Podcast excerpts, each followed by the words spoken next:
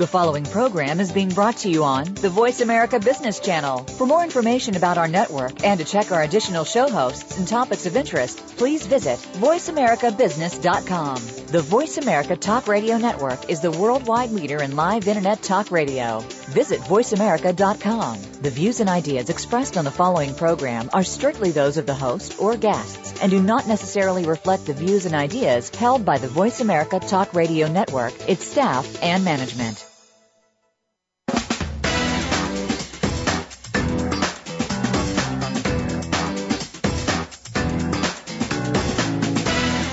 Welcome to the most nutritious hour of business talk all week.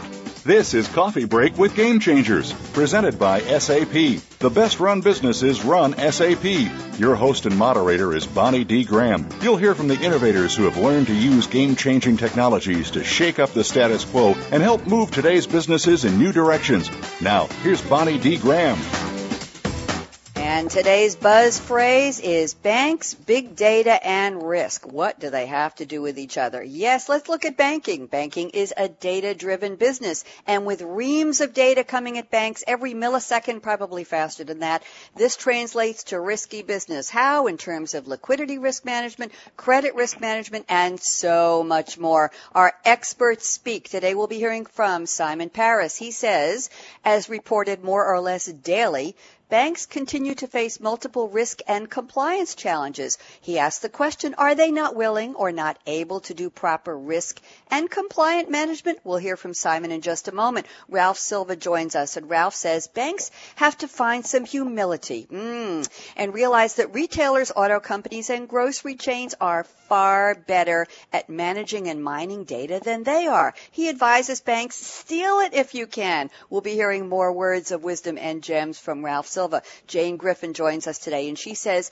it's understanding the risks in the market and how I respond to those risks or any other components that might jeopardize my success. There's our R word, risk. Jane will be expanding on that. And rounding out our esteemed panel today is Craig Rich. He says the price of light is less than the cost of darkness, of course, quoting A.C. Nielsen. And Craig explains, too often, Organizations are challenged with creating a business case for improving their data and analytical capabilities. But in today's competitive landscape, it's not whether you can afford to invest in analytics, but whether you can afford not to. There's the hitch. I'll be welcoming all our guests in a couple of minutes. Thank you for joining us. This is Coffee Break with Game Changers. I'm Bonnie D. Graham, and our topic today is one you don't want to miss. It's banks, big data risks analytics to the rescue. Yes, we all need a rescuer. I want to thank you all for joining us today. I'll be telling you about my guests in a moment, but for those of you who are listening in the banking industry, hey, you want to be a banking game changer? Want to know more? There's a banner on our Voice America Business Channel page. Click it or go to spr.ly forward slash game dash changers. You know who you are. We've got a free brochure for you on banking innovations that can help you run better. Now I want to introduce my special guest. Let's start off with Simon Paris. He's the global head of banking at SAP. That's why he's on the show today. He is responsible for SAP's end-to-end footprint and ambition in the banking market, which today covers more than 3,000 banking clients. Simon, thank you for joining us. How are you today? I'm very good, Bonnie, and thank you for having me on the show. Pleasure. Can't wait for more words of wisdom for you, from you. I know you have a great perspective because this is what you do every day. Also joining us is Ralph Silva. Ralph is a VP of Banking Strategies for HFS Research. He covers the strategic imperatives of universal banks throughout EMEA. Sounds huge. And Ralph, I must tell you, is a broadcaster and he's in the big time. He appears every day on the BBC, CNN, CNBC, and even Bloomberg TV. I'm going to have to watch my step with you. Welcome, Ralph Silva. How are you? I'm very well, and it's nice to be here from rainy London. Thank you. Sorry it's rainy. It's uh, sort of sunny here in New York. We'll talk more about the weather when we get to our coffee break segment.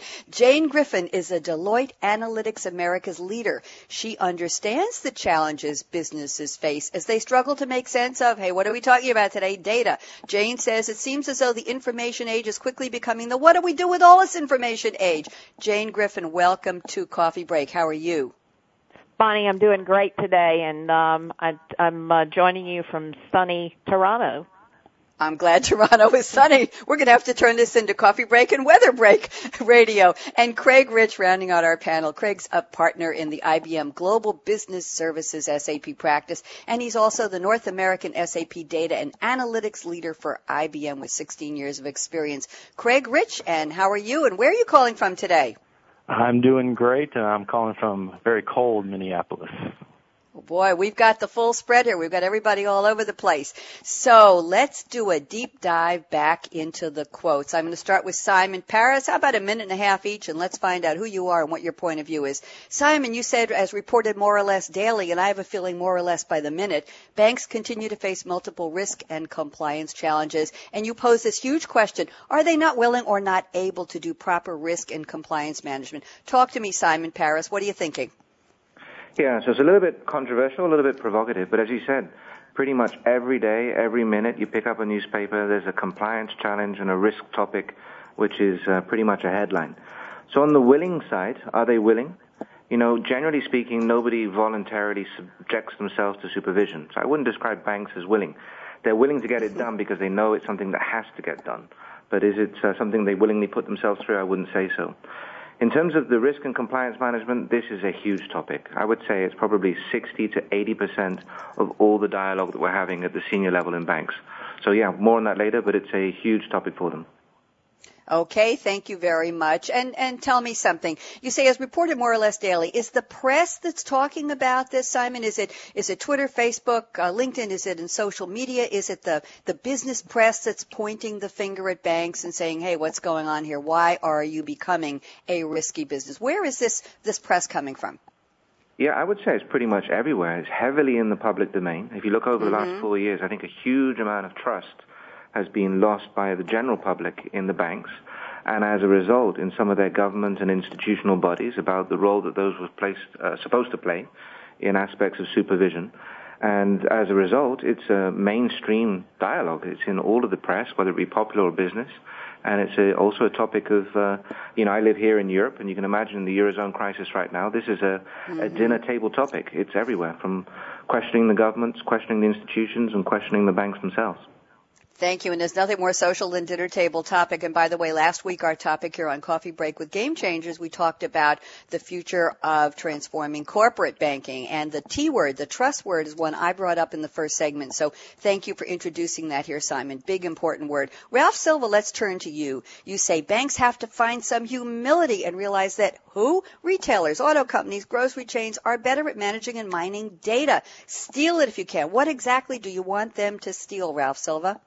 Well, let me add a word, not just humility, but humanity. What we're talking about here is over the past 30 years, what we have seen is the introduction of technology to disconnect the human being from the relationship manager. What we've been trying to do so aggressively is to get human beings to connect to banks' back office. As a result, we are limited in how we can manage the data, and that's the data that we're using to judge the needs and the desires of the customers. Whereas 30 years ago, in the days of our parents and our grandparents, it was human beings trying to figure out what other human beings want. And guess what? If you look at retailers, you look at grocery stores, you look at automotive manufacturers, you look at all these other industries, they've got it. What we need now is for the banks to get back to their history and start understanding that money is completely emotional and you have to deal with human beings with human beings, not just data sources. Very interesting. I like the word humanity. I think that's what people say. You know, we all have the images. Uh, some of us still have the images of the crash way back in 39 and we felt banks were inhuman. People felt that way. So very interesting to add humility and humanity. Thank you, Ralph. We'll be talking a lot more with you later. Jane Griffin, understanding the risks in the market and how you respond to those risks that might jeopardize the success. Talk to me, Jane, in terms of banking. Where do you see the biggest risks and what about the role of analytics in handling these risks? Well, if you, you look at every perspective, the compliance risk, regulatory, um, the credit risk that, that banks are facing with who to lend to and how to man, help my clients manage their portfolios. So I am uh, focusing on those the high risk clients, not the low risk clients, and, and uh, helping them through that. Um, through coaching and and um, mentoring from a bank perspective, even to cyber risk. Um, banks are under attack every day from an invasion um, of all sorts. Um, so from every angle, from my own operations and where do I uh, operate my shared services center around the world, and what um, what signals do I uh, pay attention to to help me manage um, my uh, technology and my labor force to the customer relationship to the shareholders and regulatory. So they're under pressure from every angle, and um, the only way out of this is to through through big data and the use of information to help them fend off and make the right decisions and investments. Thank you, Jane. And you just added a term in there. You said mentoring and coaching, and that goes to humanity. And I'm going to flip the word humanity to the other side. We're talking about the humanity of banks to their customers. What about the humanity of the bankers? They are people too. There is somebody sitting in that chair making those decisions. We'll talk about that later. Craig Rich, I want to get you in before the break. You quote A.C. Nielsen, the price of light is less than the cost of darkness. You're talking about organizations being challenged with the business case for improving. And then you say in today's competitive landscape, here's the key. It's not whether you can afford to invest in analytics, but whether you can afford not to. Tell me more, Craig Rich. Sure, Bonnie. Uh, you know, I really like this quote by A.C. Nielsen. While it's simple, it's very powerful. I mean, you look at where banks are today, they're, they're focused, they're facing increased risk and regulatory pressures. All the panel members have talked about that. You know, they need to develop better customer experiences across all channels. And I think most important, they need to develop new revenue streams. And I believe data and analytics and the bank's ability to integrate big data, whether social or unstructured data and emails and blogs, they need to integrate this data with traditional back office data in real time. And that will be the key enabler for banks to, to differentiate and, and reduce risk. You know, there's so much data available today. You mentioned that, you know, I think there's over 300 million transactions every day in U.S. banks alone, and you couple that with the, the massive amounts of social data that's available across the web, you know, it offers banks incredible opportunities, but also, also just incredible challenges in how they harness this data. And I think it's imperative for banks to develop an approach to, to take advantage of this big data. You know, moving, they need to move away from the traditional batch processing and really into a real-time analytics environment and strategy. So every time they interact with the customer, they have these analytics available today. I think that's key to differentiation and key to compete in the future.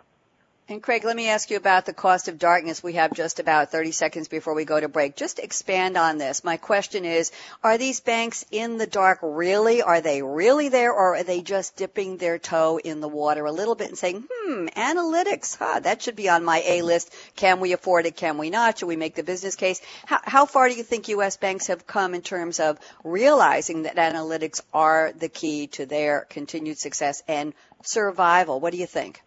You know, buddy, I think they're getting there. I, I think what we what we need to see banks do is have a more cohesive and integrated strategy across the enterprise. Right now, you have different channels doing different spot projects. We really need an enterprise holistic view because we have to understand how the customers are interacting with the banks across all channels. And if we don't know that, the, the information is, is not as powerful. So I, I think they're dipping their toe in. I think they need a collective and cohesive strategy to really achieve the results that are available. Well, I hope they're listening today so they can hear talk about collective, the collective wisdom of you, Simon Paris, Ralph Silva, and Jane Griffin, my special guests, and figure out what it is they need to do to move forward. I'm Bonnie D. Graham. You're listening to Coffee Break with Game Changers, presented by SAP here on the Business Channel. When we come back, what else? Coffee break time. We'll be finding out what my guests are drinking today. Then we'll dive way into the bottom of the pool and find out more about banks, big data, and risks. Analytics to the rescue. Time for our break. Brad out.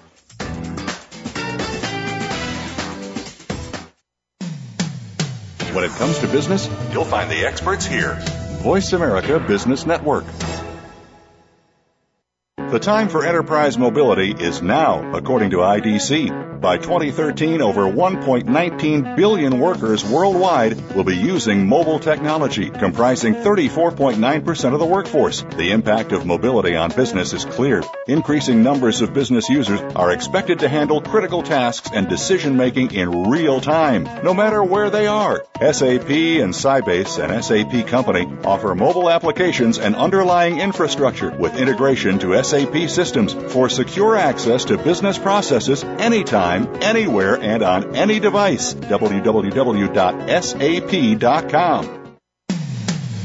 When it comes to business, you'll find the experts here. Voice America Business Network.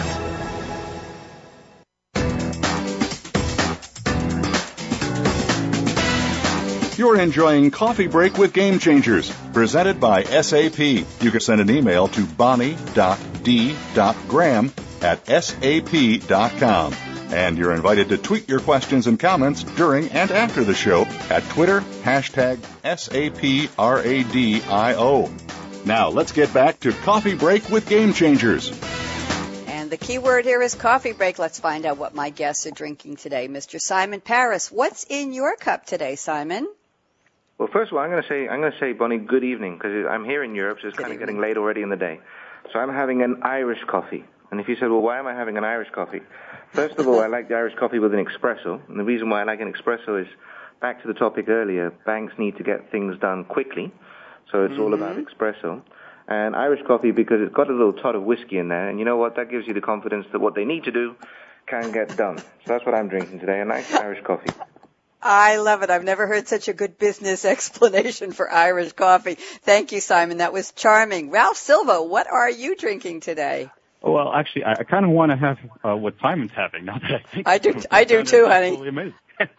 In fact, uh, because it is late here in Europe, I'm actually drinking ginger ale. I don't even drink coffee in the afternoon. Don't think I need it. I drink ginger ale simply because when I was a kid, my mom used to give it to me on a popsicle stick. I am originally Canadian, and uh, back then, back when I was young, uh, you just had to put it outside and it would freeze almost instantly, and I just got used to it, and that's what I drink on a, a daily basis.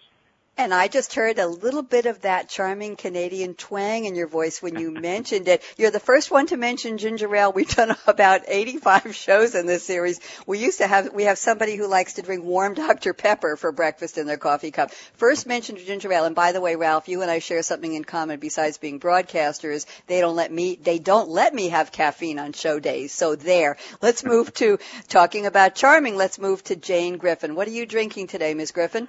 Well, Bonnie, I'm a I'm a good Atlanta girl, so I'm drinking a Diet Coke, the best breakfast drink in the morning. Oh, hey, it, do you have ice in that, by the way, Jane, or is that just straight out of the bottle in no, the cup? straight out of the can. oh, that's my girl. Okay, Craig Rich, what are you drinking? Let's add to the fun here. Sure. I, I wish I had something exotic in my cup this morning, but it's actually just uh, the norm for me now, which is a large decaf coffee from Caribou Coffee. And so those who have been in the the great Midwest are familiar with Caribou coffee. And I think the great thing, Bonnie, is I've only been to this location a few times. Uh, I walked in this morning. They already had my order ready for me when I arrived. You know, it could be a Midwest thing or it could be just the brand. I think it obviously creates a nice customer experience, and I, I believe that's what we're going to be talking a lot about today for banks and how they can use information to drive better customer experiences. What a beautiful segue, Mr. Rich. I appreciate that. Let me say that Malcolm, who is our official designated tweeter and my co-producer, Malcolm says he's back from several road trips and he's very happy, and he means very happy, to be comforted on a rainy day in Palo Alto by his Equator Coffee's alligator French roast, and we're waiting for Sean to tell us what he's drinking, and we'll tweet that. We'll get that from Twitter when we can. Okay, let's go back to our conversation. So many interesting threads about banks, humility, humanity, analytics, big data being bombarded. I want to kick this part off with Simon Paris, Global Head of Banking at SAP. Simon, you told me before the show that the biggest issue is missing transparency. And let's talk about real-time analytics. On the show, we've talked before about right-time analytics. Talk about what kind of transparency is missing to whom is it not transparent and where do analytics come into play? And then we'll, we'll have everybody join in. Go ahead, Simon. Yeah, that's a great question. So let me, let me try and give two examples, and there are many mm-hmm. examples we could give. So, so one example, going back to what Ralph was talking about, about banks knowing their customers or a human knowing a human. So one aspect of transparency I think we can talk about on this call is, is there just simply too much data for a human to know another human? Or has behavior changed so much that maybe, for example, many of us know people who have never been to a bank in years. Do they mm-hmm. find it easy to know their customer in that sense? So that's one form of transparency, and I think that's where some of the points that Craig was making about big data and the data that exists in the social space can really help people to know those kind of customers more, even if they never ever set foot in a branch and even if they rarely call a call center. So that's one way of looking at transparency. How well do we know our customers? And the answer can be surprisingly well given the amount of data out there that we can harvest and that we can manage on behalf of those customers. The other aspect of transparency we can talk about is the one that I think Jane was talking to, which is around risk where is the risk and in what form does the risk manifest itself? We talked about, and I think you mentioned this, Bonnie, right up the front about credit risk and liquidity yes. risk and market risk and strategic risk and so on. But what many banks tell us is we don't really know where the risk is. It's been syndicated out. It's been transferred or sold in packages to somebody else. Where uh-huh. is the uh-huh. risk? So there's a systemic concern to this topic as well. Jane, I want to bring you into this. Thank you, Simon. Jane, uh, you mentioned, and I, I, quoted you in the opening without quoting you directly, banking is a data-driven business. You say it's about turning data into information. And here's the key. Right now, data is growing exponentially in terms of all the technology that's been coming into the banking industry. And we know that floodgate is open. Let's talk about the three forces that are really of greatest concern to bankers today. Regulatory reform, systemic, systemic risk, and customer analytics. Jane, you want to touch on that and then we'll go from from there? Certainly. You know, I was with one of our clients uh, recently as a CIO of a, a global bank, and he said during the history of the bank, the 200 year history prior to 2007, they had created three petabytes of information.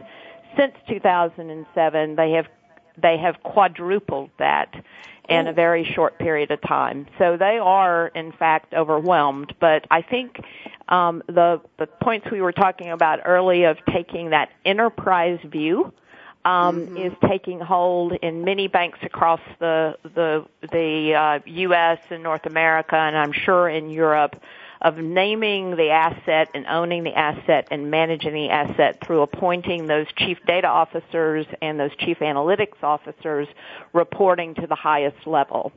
And their first and foremost concern is, is regulatory. How do we um, visually look at our risk and tell you where our toxic assets are? And how do we reserve the right amount for those risks. The more insight that they have into the data, the more confident they can be at their reserves and the report out to the regulators. So it's paramount to, to be able to, to do that. From a systemic and credit risk standpoint, understanding where the next explosion is going to be um, and being able to um, put the right controls uh, and the right people and the right processes in place. It's not just about the data, it's also about the people and, and how they're managing and making decisions and making those data driven decisions rather than the instinct. And I think more and more leaders in banks are saying, what did the data say when I'm, I'm making those, those credit, credit decisions? From a customer relationship, we can know our customers. We can look at a micro market to understand um, the age, the demographics, the portfolios, the interest, the mentoring that our, our clients need um, to to really build a right relationship with their with the banks, and hopefully that banking relationship is a for life relationship, uh, not one that's shopped from from product to product and day to day. And that's a real challenge. Craig Rich, I want to bring you in here. And uh, Ralph, don't worry, I'm saving you for the last in this segment because we have something special to talk about. I know what your passion is. Craig, you say banks need to make decisions quickly on whether a customer they do not know well will pay their loan back. And to me, this goes right to what Jane was talking about, yep. the word toxic, toxic loans. And you say real time, there's that real time again. Integrated customer analytics is the only way for banks to reduce the risk. Tell me more. What do you mean by integrated customer analytics? Sure, sure. So, so Bonnie, maybe going back to the way Simon opened up this segment on, you know, is there just too much information about our customers for banks to really be able to to interact with it? And I think that's right. And I, so I think this real time integration and, and, and relationships with our customers, the, the, the challenge is how do you put this data in context to enable real time interaction? And there's so much data out there, as Simon mentioned, we've all talked about it. So I think the power is to, a lot of work goes into this, but if you can do this and put it in context and drive when a, when a, when a sales rep is talking to a customer for that split second, they have the right information in the right context so they can interact with that customer. They know all the interactions, all the different ways they've interacted with the bank. And I think that's key. And I, I, it is not an easy thing, but there's a lot of work that goes in the back end to make that interaction very, very simple and streamlined. But it's key that they have up to date information about that customer when they get that split second interaction with the customer. Split second interaction is true. Okay, Ralph, I want to talk to you about money laundering. You're talking mm-hmm. about anti-money laundering taking, this is provocative, taking on greater importance with regulators over the next 12 to 24 months. Tell me, how does money laundering relate to what we're talking about? Banks overwhelmed with scads and petabytes, zettabytes, yottabytes, any letter of the alphabet bytes of data coming at them, toxic loans, regulators breathing down their neck. Talk to me, where does money laundering fit into this, Ralph? Well, it's very simple. It's money laundering is going to be the catalyst for banks to actually start understanding the data they have. We have seen the governments and regulators stop taking excuses. They're no longer accepting unvalid excuses as to the fact that you may not know enough about your customer. If I might just take a point and just discuss mm-hmm. what Simon said. Simon initially sure. said that he's not convinced uh, that we're getting all the data. Well, I'm not entirely sure that we are not getting all the data. I think we're getting data in the wrong way. If I might share a very brief story with you, I have one of the organizations I work with a lot is Monte dei Paschi di Siena. Um, and uh, for those of you who are not familiar with this particular bank, it was actually mm-hmm. founded in 1472. By the way, that's 20 years before Christopher Columbus crossed the Atlantic. I was just doing the math. Thank you.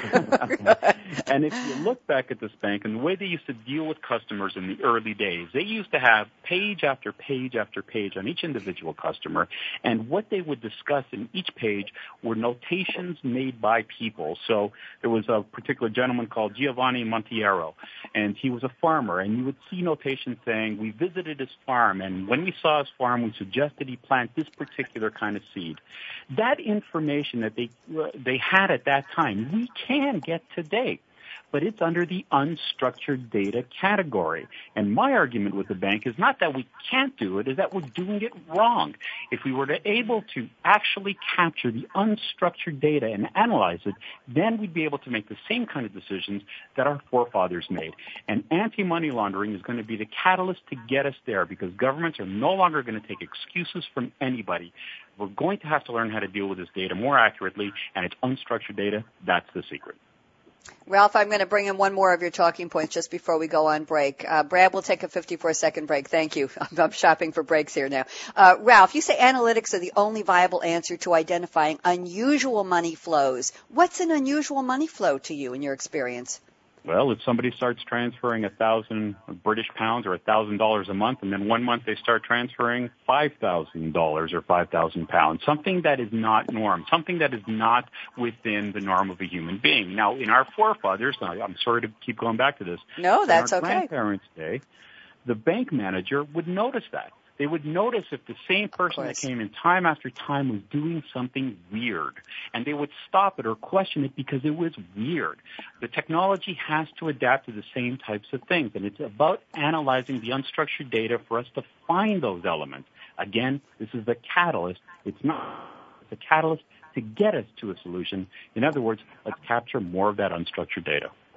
Very interesting. It goes back to what we mentioned a couple of minutes ago about an integrated customer view, integrated customer analytics, understanding the total customer. And you know, Ralph, what you just said, and a little bit about it, what everything everybody said reminds me of your typical crime TV show, your crime procedural. What do they do when they look at a suspect? Does he have any unusual banking habits recently? Oh my goodness, 10 minutes before he disappeared, he withdrew $10,000 and there's 20 cents left in his account. Where did the money go? What do they say follow the money. I'm Bonnie D. Graham. You're listening to Coffee Break with Game Changers presented by SAP. We are following the money in the terms of data, big data, banks, where are they heading? What can they do to leverage the value of great analytical tools that are out there? We're talking to Ralph Silva, Jane Griffin. We're talking to Craig Rich and Simon Paris. A lot more coming back. And as our friend Greg Chase likes to say, don't even think of touching that app. Brad out. From the boardroom to you, Voice America Business Network. The time for enterprise mobility is now, according to IDC. By 2013, over 1.19 billion workers worldwide will be using mobile technology, comprising 34.9% of the workforce. The impact of mobility on business is clear. Increasing numbers of business users are expected to handle critical tasks and decision making in real time, no matter where they are. SAP and Sybase, an SAP company, offer mobile applications and underlying infrastructure with integration to SAP SAP systems for secure access to business processes anytime, anywhere, and on any device. www.sap.com.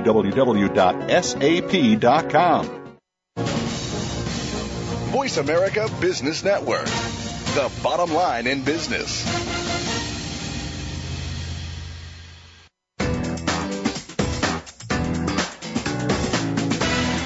You're enjoying Coffee Break with Game Changers, presented by SAP. You can send an email to bonnie.d.graham at sap.com. And you're invited to tweet your questions and comments during and after the show at Twitter, hashtag SAPRADIO. Now let's get back to Coffee Break with Game Changers and let's and let's perform a little analytics of our own here. Let's talk about a word that's somewhat new to me: unbanked, underbanked. Simon Paris, you're it. What do you think? What are we talking about here? Yeah, Bonnie, thanks for raising it. So this is an area of personal interest, and I think it would be fun to talk about it with the panel here. So banking the unbanked or banking the underbanked, what does that mean? Well, quite literally, it means how can we bring, as society and as companies, banking services to people who today have zero access to banking services, they have no banking services at all, or are extremely limited.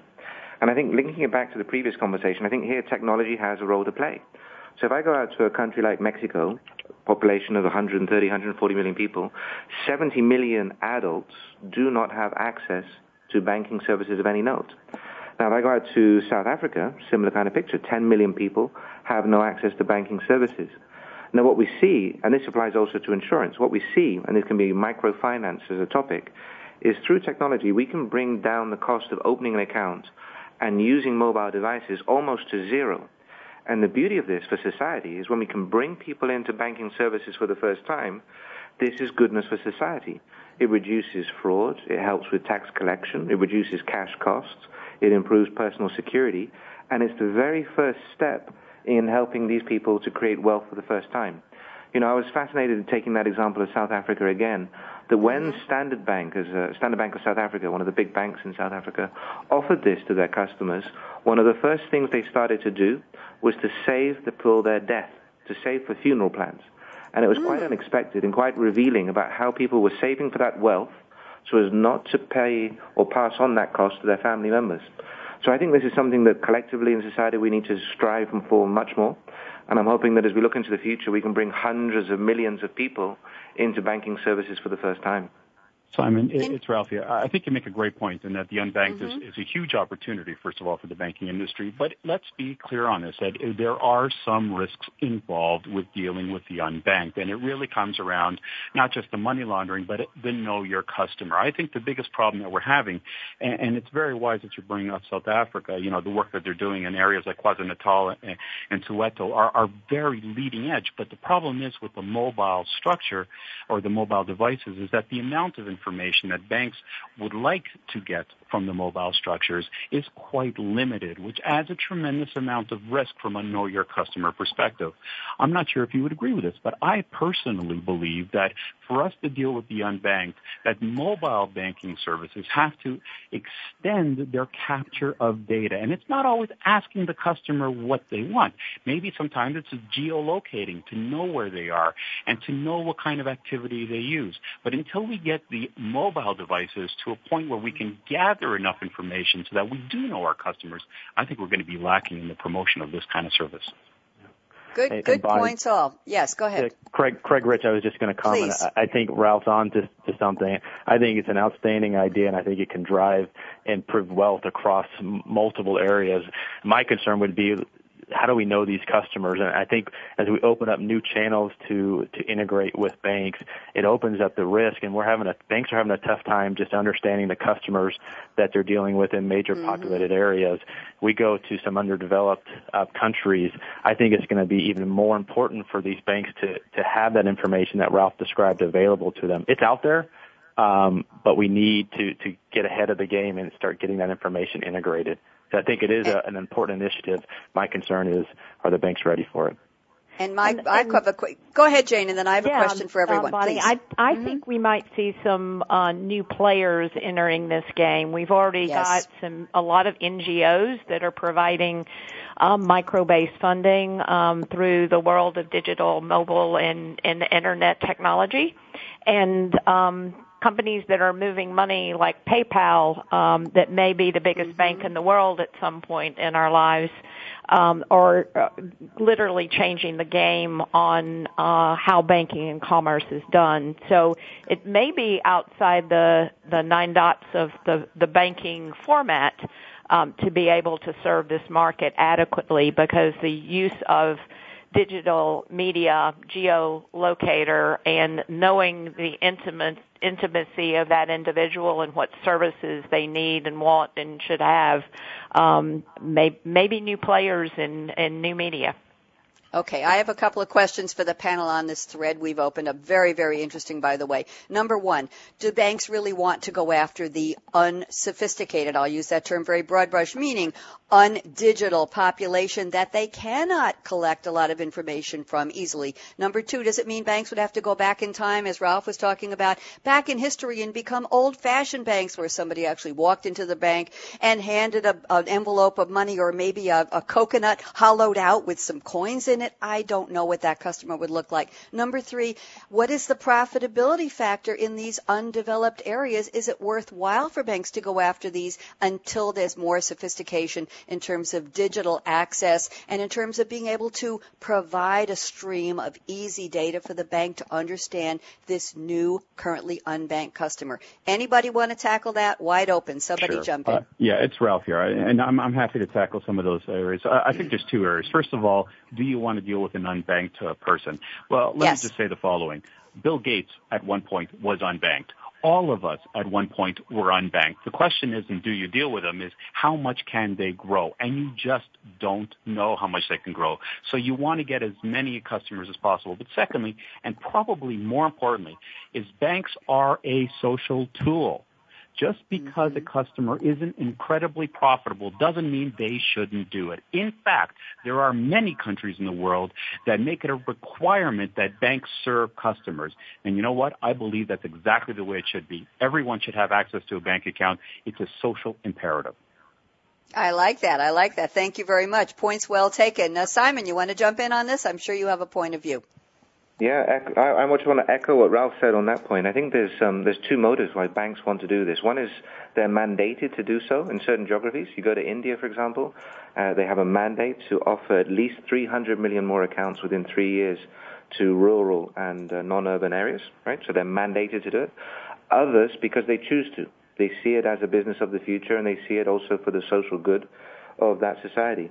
You know, looping back to some of the previous conversation about know your customer, and I, th- I think I just wanted to echo what Jane was saying, which is, you know what, I think the problem presents the solution, right? So we can use, as PayPal has shown, as Google has shown, as uh, Square has shown, as many of the banks are showing, that we can use the very technology four aspects of authentication. So we can use the mobiles to take photographs of the identification. We can use increasingly certain authentication such as fingerprinting and so on.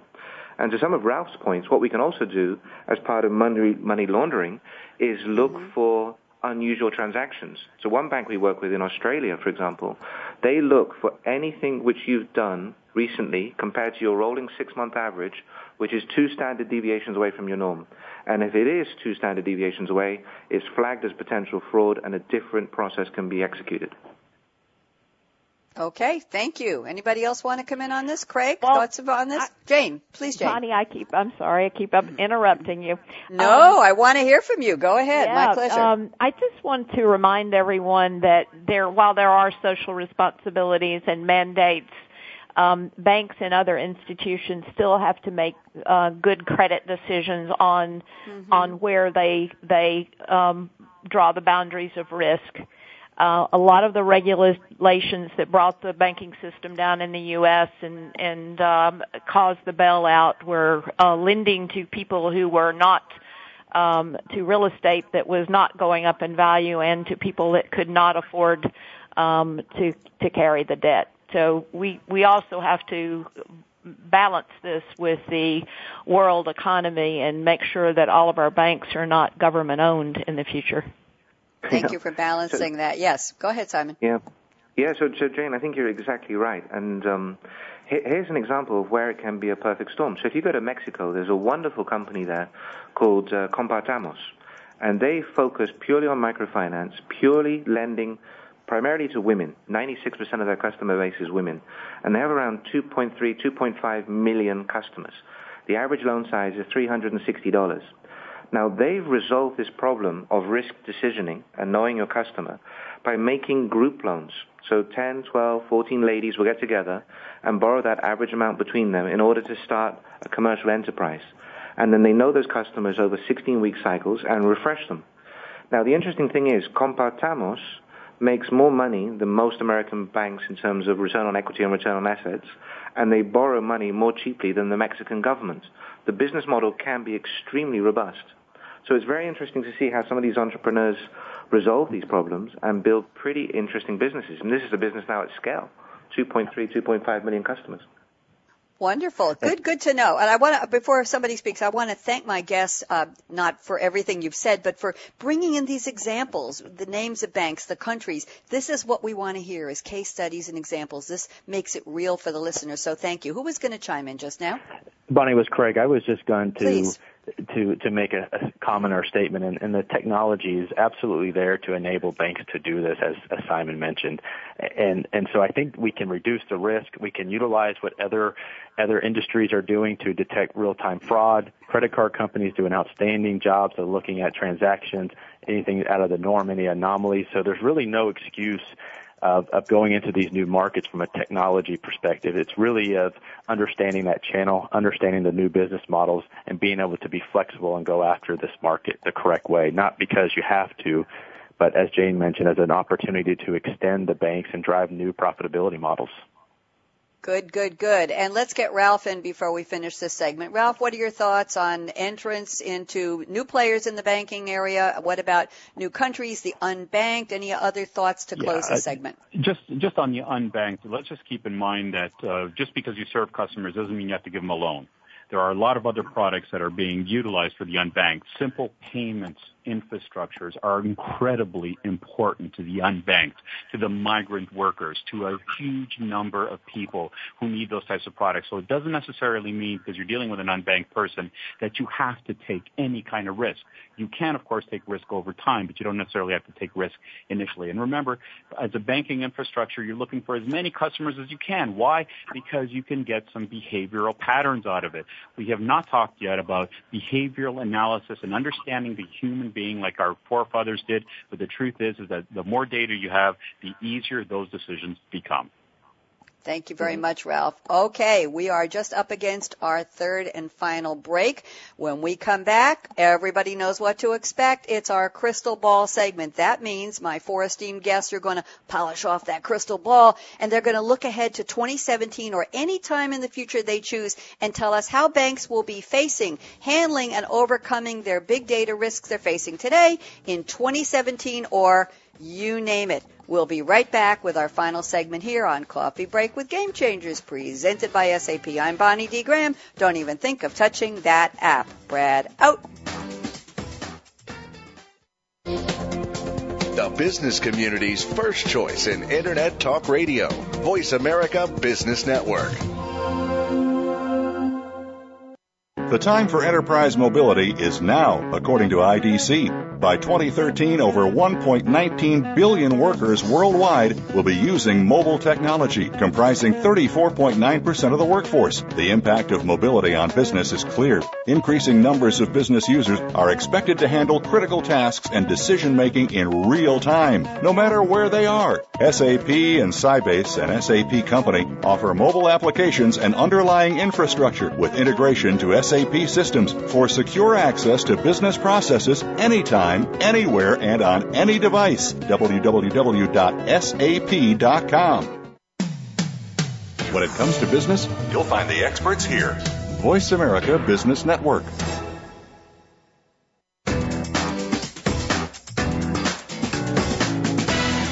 You're enjoying Coffee Break with Game Changers, presented by SAP. You can send an email to bonnie.d.graham at sap.com.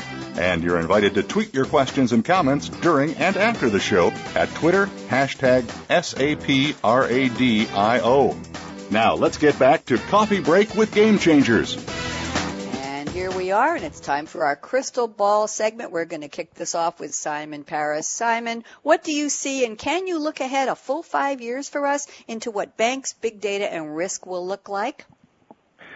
You know, I'm going to say something slightly provocative, but um, sometime between next year and five years, I think the um, the language is going to invert. It used to be, can IT keep up with business?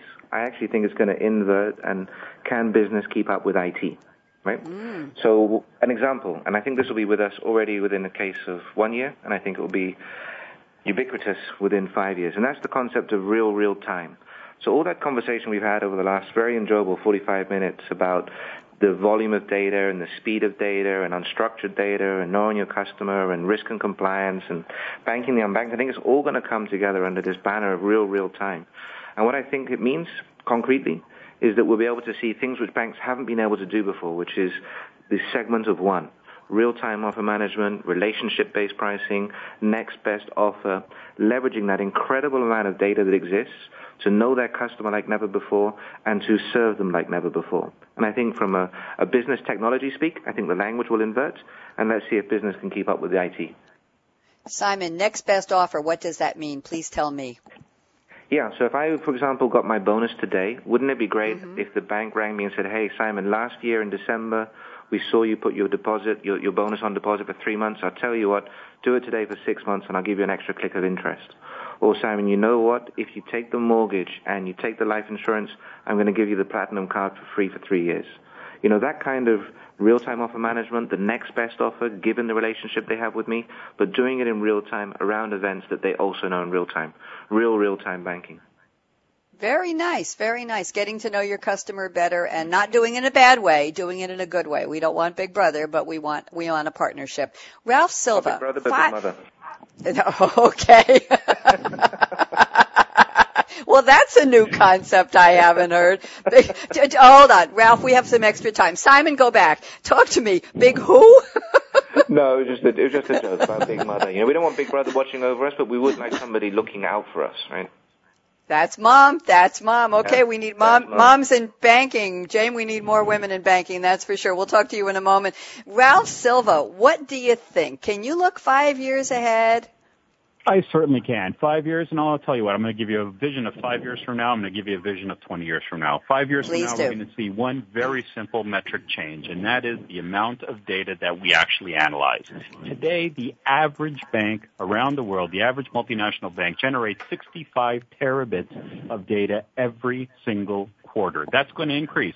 But the metric that's more important is that only, and I repeat, only 14% of that data ever gets processed analytically.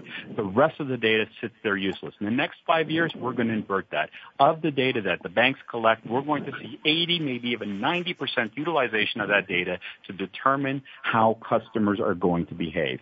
If you look 20 years ahead, we're going to see a dramatic change in the way the financial services industry works and what, what I like to call a branch in your pocket. We're going to have devices. I'm not sure if they're going to be mobile phones, but they're going to be devices that are going to be location aware and are going to understand what you're doing when you're doing it. So let me just give you a quick vision. Let's say you're mm-hmm. sitting at a Mercedes-Benz dealership and you want to buy a car. You pull out your phone and on the phone screen it says you have been pre-approved for a loan for a Mercedes S-Class. Uh, S-Class. Just give them the device and you can drive away with a car. But alternatively, it could also say the following. You pick up the phone and say, hello, Mr. Silva. We know you're at Mercedes-Benz. We know how much money you make, and you can't afford anything in this shop. Leave the shop immediately. Walk down the street 300 meters to a Ford dealership where a Ford Escort is waiting for you and that you can afford. That's the future of banking. It's where decision is made, where the customer needs those decisions to be made, and it's going to be data that's going to be driving that.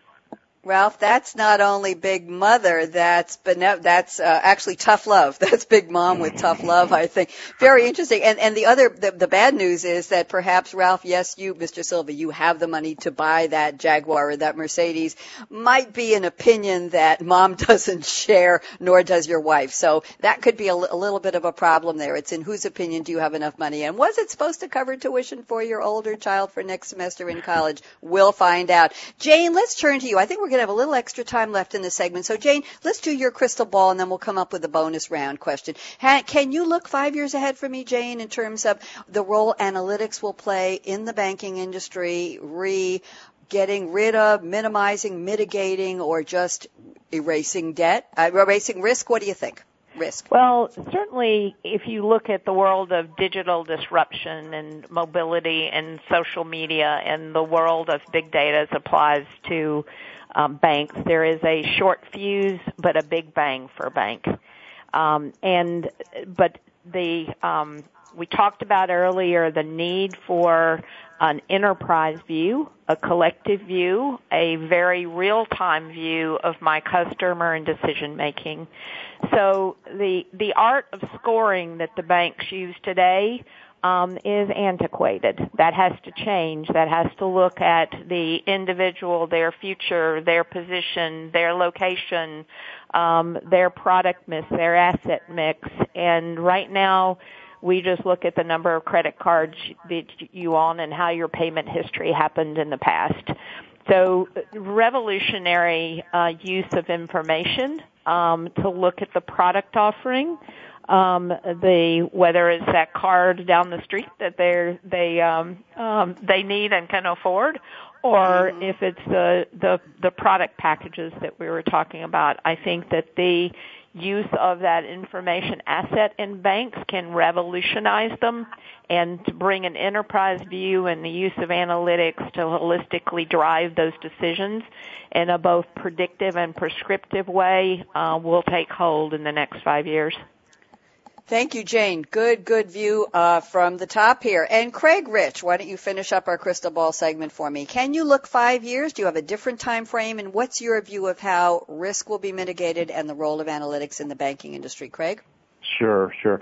So I think, like the panel, I'm feeling positive about where banks are headed. I, I think in five years, banks are going to have improved, have, have drastically improved their uh, data and analytical capabilities. They're going to leverage the new technology. I liked what Ralph said about the inversion of, of technology, or actually I think it was Simon who said, you know, technology is going to be whether business can keep up with technology. And I think that banks are on their way. They're integrating structured and unstructured data together to truly build that customer-focused enterprise. You know, we're working with several institutions now on building that accelerated strategy to harness these capabilities, whether it's in memory analytics, whether it's uh, bringing in structured and, and structured data together. I think that they're on their way. And let's not forget, there's a huge movement going on in banks on the uh, back office consolidation, standardization of business processes, simplification of systems, integrated package banking applications, and getting away from best of breed solutions. All that together with the technology around analytics and mobility are really going to help banks um, truly differentiate with analytics. I think you're going to see banks start playing a different role in this new ecosystem that we're all describing. I think analytics become a, a true new revenue stream. I think we can expect banks to start collaborating with, with other third parties, whether it's on their platform, whether it's to drive new loyalty type of programs or apps to, to really bring tailored marketing programs and incentives to, to their customers.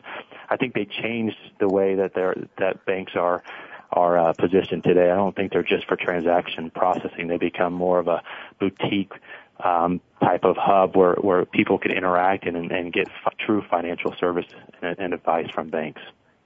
Thank you very much, Craig. I had a bonus question. We're almost running short, but if everybody can give me a 10 second answer, we'll play this game. I'll start with, we'll go with, uh, in the original order, we'll go to Simon and Ralph and Jane and Craig. What's the DNA of the banker in the biggest banks in the world who will see and realize the value of analytics in terms of dealing with risk and helping to serve the unbanked around the world? Uh, their age, their education, their gender quickly. Simon, who will that person be? Give me 10 seconds. Great question. I don't want to steal anyone else's thunder, but I think two of the words came up earlier humility and humanity, and thinking about the life cycle relationship. I like that. Okay. Ralph Silva, who will that person be? I think the answer is very simple. It's the interns of today are the ones that are going to make this decision. The people of this generation have a different perception on data. They have a different uh, way of sharing data, and it's going to be people from that generation that are going to make this change. Beautiful. Thank you. Jane Griffin, who's this person? DNA. It's it's a woman, of course, um, um, who who holistically looks at her customer and her people and how she builds the best business possible. That's our big mom, or maybe our little mom. And Craig Rich, DNA, fast.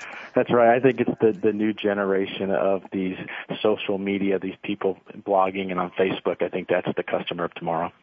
Thank you all. Okay, remember, calling all bankers. You want to be a game changer? Look on our business channel page and there's a free brochure we have for you on banking innovations. Go get it. It's on us. Time for me to do the crystal ball. Yes. Wednesday, December 12th next week, we're going to talk about the power of small. What does that mean? You're going to hear from some of the winners of a small business competition to hear how they're helping to improve society. How? By creating entrepreneurial opportunities in rural communities, things you never dreamed of. It's a great show just before the holidays holidays. Speaking of the holidays, do I have a surprise for you?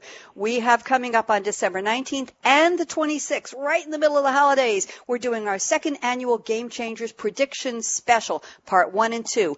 Hate to tell you this, but I just booked 26 guests in the space of four hours. The invitation went out to over 100 former guests and over 26 said, yes, Bonnie, count me in. So I'll be telling you next week a little bit about the Game Changers. We'll be telling us what to expect in the world of game changing everything in 2013. You don't want to miss that. I want to thank my special guests today, Simon Paris, Ralph Silva, Jane Griffin. You've been wonderful, and Craig Rich, of course. And thank you to Patricia Harris, Anka Rebel, Malcolm Kimberlin, and the Business Channel team. And one more thing, you know what I'm going to say. What are you waiting for? Go out and be a game changer today. I'm Bonnie D. Graham for Coffee Break with Game Changers. See you next week on the Business Channel. Bye bye.